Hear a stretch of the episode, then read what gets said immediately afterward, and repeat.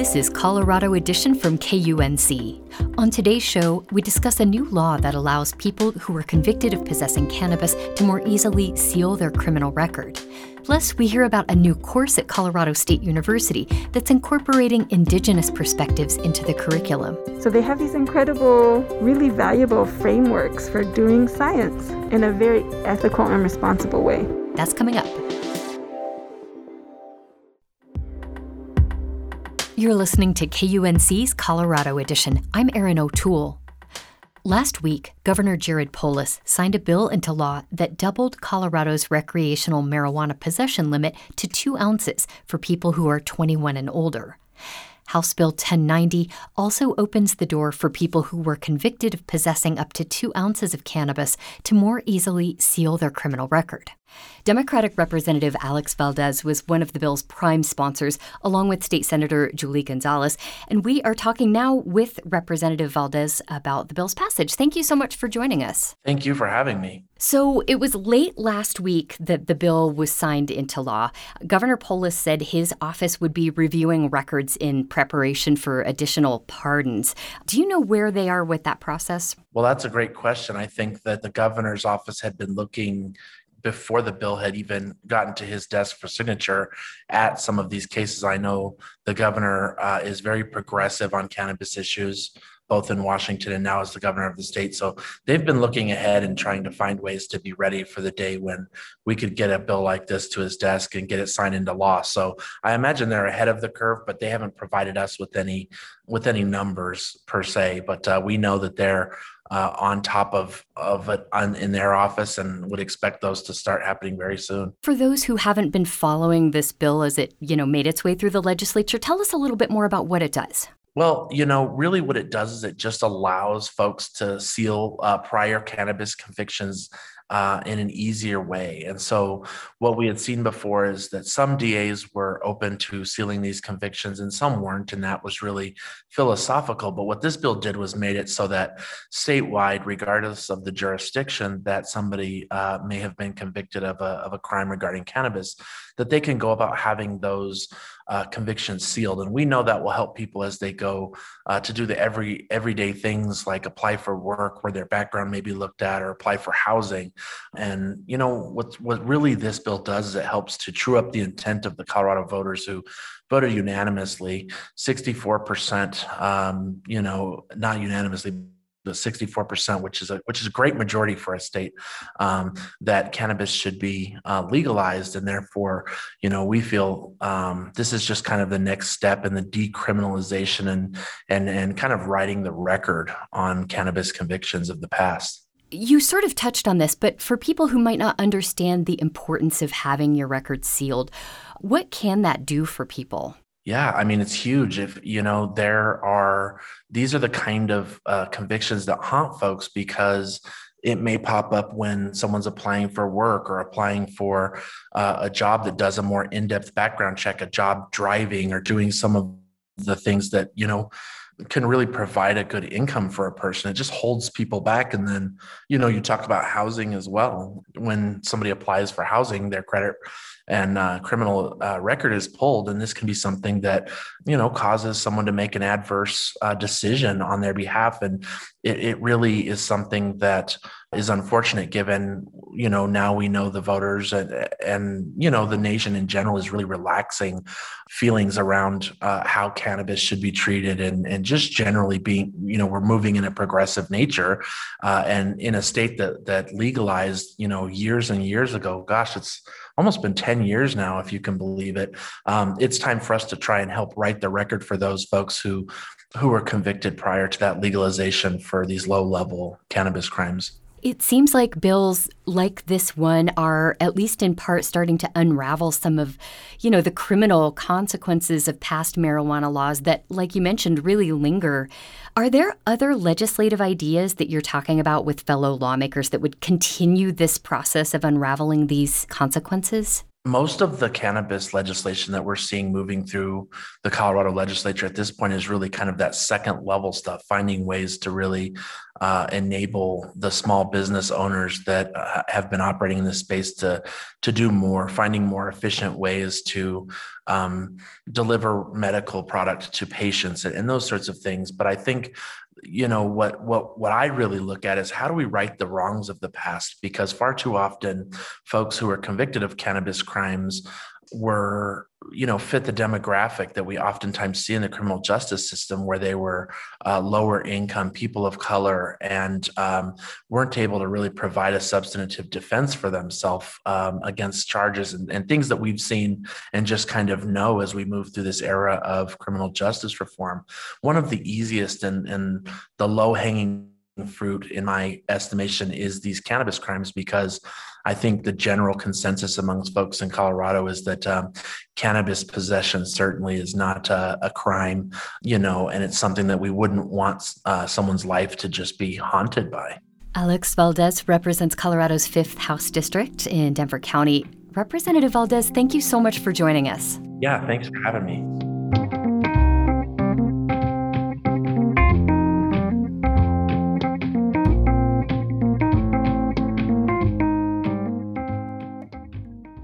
In recent years, some Colorado cities and colleges have publicly recognized the land they're on as the traditional and ancestral homelands of indigenous nations and peoples. These are known as land acknowledgement statements. And as KUNC's Stephanie Daniel reports, a new class at Colorado State University is using their admission to help examine the reconciliation work that still needs to be done. I met newly minted CSU professor Dominique David Chavez in the Natural Resources Building on the Fort Collins campus. She asked if she could introduce herself in her indigenous language. Dominique Aitainaru David Chavez Diri, that's who I am. And Arawak Hibaro Taino Daka, that's my community. She stands beside what she calls an elder tree stump in the lobby. The large reddish stump is turned sideways and at its highest stands as tall as 5 foot 1 David Chavez. More than 80 labels have been pasted on it, creating a horizontal timeline that starts right of center and moves outward. The first date is 130 and says the Temple of Olympian Zeus completed. My ancestry is Arawak, Taino, or Caribbean indigenous and so we're the people who discovered Columbus. Kneeling down, she reads another one of the labels. But then here, yeah, 1492, Columbus discovered America. The timeline, she says, is all about discovery, conquering, fallen dynasties, and who's in power. But the tree remembers more than just that. And I think about how could we rework this timeline? to include like what would be important in our communities. Maybe it's natural events, she says, like a drought, fire, or adapting to a hurricane. These are a lot of the things that we remembered are really significant cultural happenings, like an exchange, a meeting of new people, coming to know new seeds that we now grow as a food source. This is the concept behind David Chavez's new course, Natural Resource Rights and Reconciliation. She taught it for the first time this spring as a postdoctoral fellow in the Department of Forest and Rangeland Stewardship. So we kind of do a lot of 101 about what does it mean to be indigenous? What is the real history of the land here. The course covers hundreds of years of history. It examines how colonialism and imperialism shaped the field of natural resources and how the industry can look to indigenous peoples to become better stewards of the land. So they have these incredible, really valuable frameworks for doing science in a very ethical and responsible way. In a recent virtual class, she spoke about the Antiquities Act of 1906, which protects natural and cultural resources by creating national monuments on public lands. It gets really interesting when you look at the original act in detail and thinking about Indigenous rights and history. The lecture then moves to Utah's Bears Ears National Monument, created by President Obama in 2016. Almost a year later, President Trump reduced its size by 85%. Now, the Biden administration is looking at reversing the decision. At this point, she splits her students into groups. You'll work together collaboratively to analyze the different positions of stakeholders and rights holders. So, I really wanted a different perspective on just like environmental studies. That's senior Emily Cruz Arizola. The environmental policy and politics major has indigenous ancestry and identifies as a Latinx woman. Growing up, she says she didn't learn much about Native American history. I guess I never really realized that they are rights holders, not just like stakeholders in environmental issues. They have legal rights and legal grounds. The class also covers land acknowledgments from land grant universities like CSU. This is from a video statement on the university's land acknowledgement website that was launched in 2019. It begins with a 1906 recording of Hopi Nation Eagle Song. Colorado State University acknowledges with respect that the land we are on today is the traditional and ancestral homelands of the Arapaho, Cheyenne, and Ute nations and peoples. The college was founded in 1879 with 89,000 acres under the Morrill Act grant. According to data from High Country News, the U.S. paid over $3,600 for the indigenous land. The principal endowment raised from the grant was more than $400,000. For every dollar paid to the tribes, CSU raised $113. By 2018, the endowment totaled nearly $356 million. And significantly, that our founding came at a dire cost to Native nations and peoples whose land this university was built upon. Dominique David Chavez, says CSU's land acknowledgement had been in the works for years, but was accelerated after two prospective Native American students were racially profiled and questioned by police during an admissions tour in 2018. Interesting to think that people who are indigenous to these lands to this part of the world people perceive as looking like they don't belong here. The incident sparked outrage. Indigenous students like David Chavez, who was working on her PhD at the time, shared their personal stories of racism and implicit bias. They presented then President Tony Frank with a list of actions and demanded change. We really used that as a point of leverage to catalyze something better. But she says land acknowledgement is just the beginning of the work that needs to be done. We need to honor rights, first and foremost, inherent rights that people have to the land, to their lifeways, that have been traumatically taken from indigenous peoples. She mentions restoring land to tribes, prioritizing and funding access to indigenous language, and allowing the communities most impacted by colonization to lead the work. David Chavez says she'll continue her research on indigenous land and data stewardship in the fall, then teach her class again in the spring. But her hope is one day the course becomes obsolete, as indigenous perspectives are woven throughout all classes in the department. Stephanie Daniel, KUNC. You're listening to Colorado Edition from KUNC. Nearly a year after an elderly woman with dementia was violently arrested by police in Loveland, those officers have resigned and are now facing criminal charges, while the rest of the department undergoes Alzheimer's awareness training and additional de escalation training. This incident has drawn national attention to a problem that experts say is widespread, police often lacking the skills to interact with people with disabilities. KUNC's mental health reporter Leigh Paterson joins us now for more. Hi, Leigh. Hi there. Remind us first of some of the details of the incident in question. Sure. So it's been making news recently because a federal lawsuit was filed and also body cam video came out. But it actually happened last June a 73 year old woman named Karen Garner. She tried to leave a Walmart store without paying for her items. An employee called the police. And not long after, she's walking down a quiet road. An officer pulls over. All right, let's stop, ma'am. He addresses her, and when she doesn't respond, he handcuffs her, taking her to the ground, and then roughly puts her in his vehicle. Afterwards, Karen Garner's lawyers say she sat in jail for several hours with untreated shoulder injuries. How often do police encounter people with disabilities? Things like autism, blindness, dementia?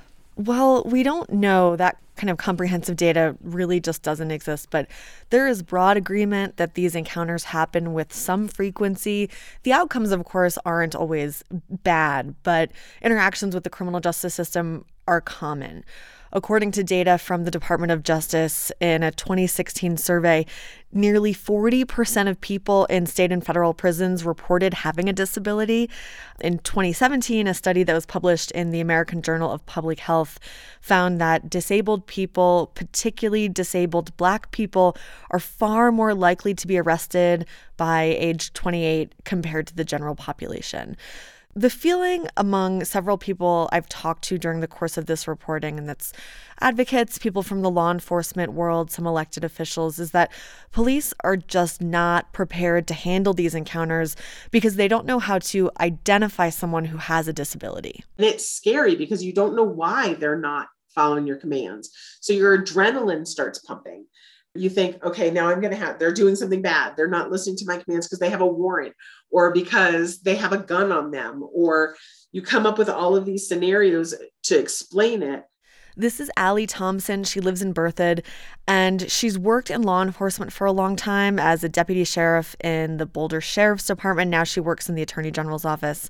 And she's also on the Colorado Developmental Disabilities Council.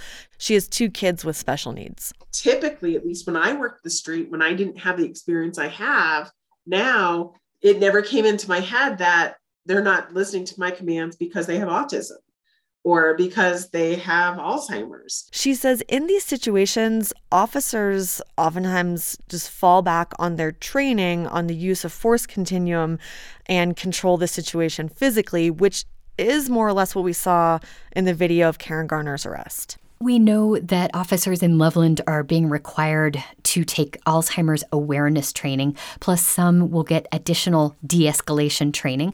I'm wondering, Leigh, what level of training is generally required at the state and national level on how to interact with disabled citizens? Here in Colorado, the state standard is a minimum of two hours on how to interact with, quote, special needs populations. Uh, there is a bill to improve that standard that's currently making its way through the state house.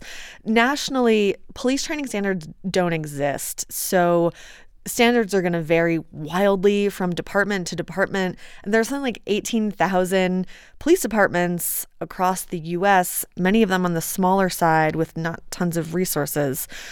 Jim Burch is the president of the National Police Foundation. It's a nonprofit that advises departments across the country. So, on the whole, we're doing terrible. We have to do much, much better at being able to recognize these types of issues and being more sensitive to them and learning how to provide respectful and just responses to people who have these kinds of challenges. Tell us a little bit about what's actually in the training. There are a variety of different curriculums and, and guides and tip sheets from many organizations. But here's some of the guidance from the International Association of Chiefs of Police. For example, officers should speak calmly in short, direct phrases, avoid touching if possible, eliminate loud sounds, bright lights, look for a medical ID tag, a bracelet, for example, and to not rush, to be prepared for a long encounter unless there's a medical emergency. Now, in addition to disability specific trainings, many people who work on law enforcement and training say that other types of curriculum are also relevant. Crisis intervention training is a is a common one. De-escalation training and sessions on mental illness are also relevant.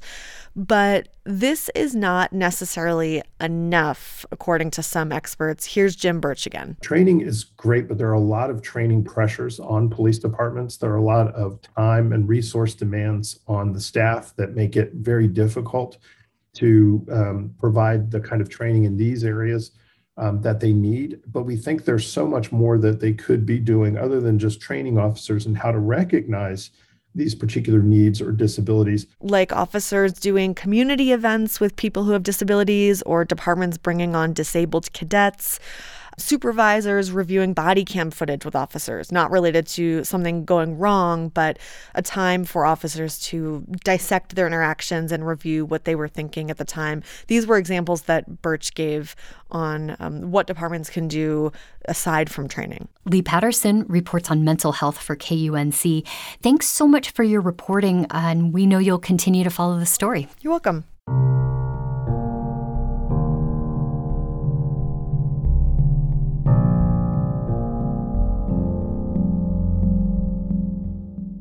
State lawmakers have introduced a bill that would make changes to Colorado's school funding formula. Some of the changes are enabled by a ruling last week from the state Supreme Court that gives lawmakers the ability to incrementally raise property taxes without the voter approval that's normally required by Colorado's Taxpayers Bill of Rights, or TABOR.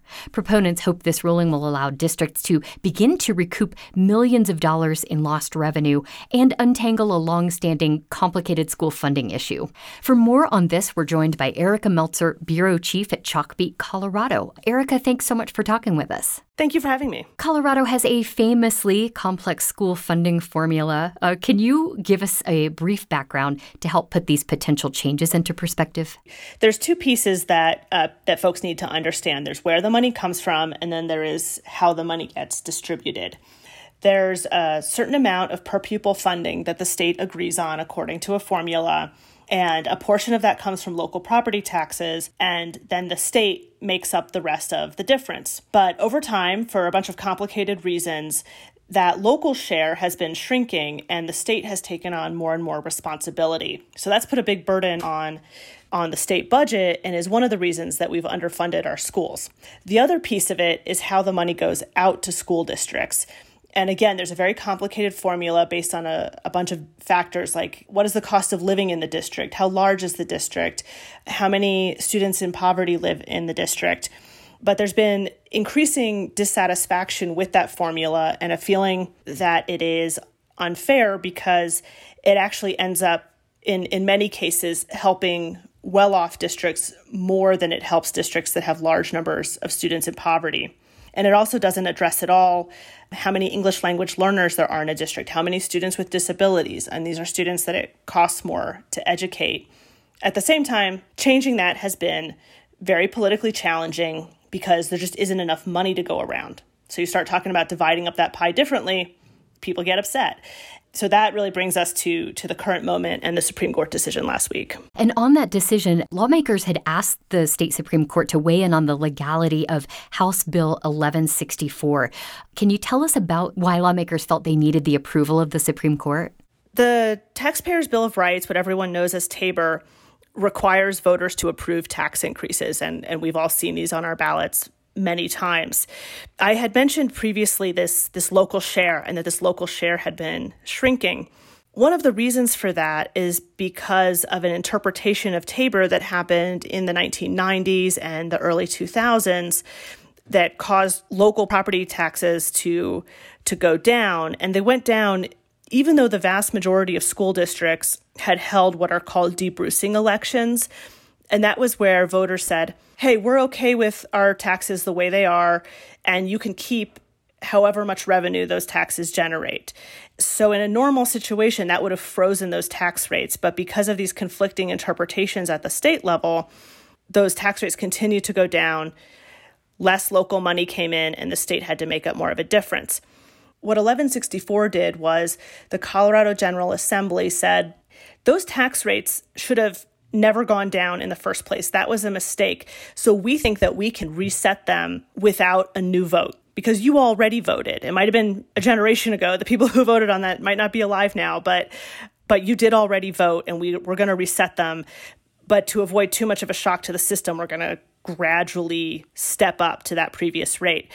And so, because of that lack of a vote, they wanted the Colorado Supreme Court to say, is this constitutional? On Monday, they released a decision that said, yes, this is constitutional. And education funding advocates were very thrilled, just really hailing this as a huge win for Colorado students. And now, with the go ahead from the Supreme Court, lawmakers will be raising property taxes. I think you mentioned incrementally. How will this be rolled out? They're going to put in one mil a year until you reach whatever that tax rate was that the voters approved most of these elections happened in the in the 90s. A mill is the equivalent of $1 on every $1,000 of assessed value of your property. The cap in Colorado is 27 mills, so no one's going to go above 27 mills. There are some districts that are actually fully funded at lower rates, so those folks would also top out at whatever that fully funded rate is. So this will be gradually phased in, and in the first year, they expect to see more than $90 million come in for education. And when this is fully implemented, they expect to see $288 million a year additional for education. And we know that education has been chronically underfunded for a long time. Uh, is this going to make much of a dent? When this is fully implemented, this will be the equivalent of about half of what we call the budget stabilization factor or the negative factor. That's the amount of money that lawmakers cut from education each year to fund other priorities. And so local taxpayers will make up about half of that. And state lawmakers that I am talking to are very optimistic that if the economy continues to be strong, they'll be able to make up the state half. They're saying within five years, we'll see what, what actually happens. Erica Meltzer is bureau chief at Chalkbeat, Colorado. You'll find a link to her reporting on this at our website, kunc.org. Erica, thank you so much for joining us. Thanks for having me. That's our show for today. On the next Colorado edition, we'll hear how Colorado's restaurant and tourism industries are responding to a shortage of workers. I'm Erin O'Toole. Our production staff includes Tess Novotny, Alana Schreiber, and Ray Solomon. Brian Larson is our executive producer. Thanks so much for listening. This is Colorado Edition from KUNC.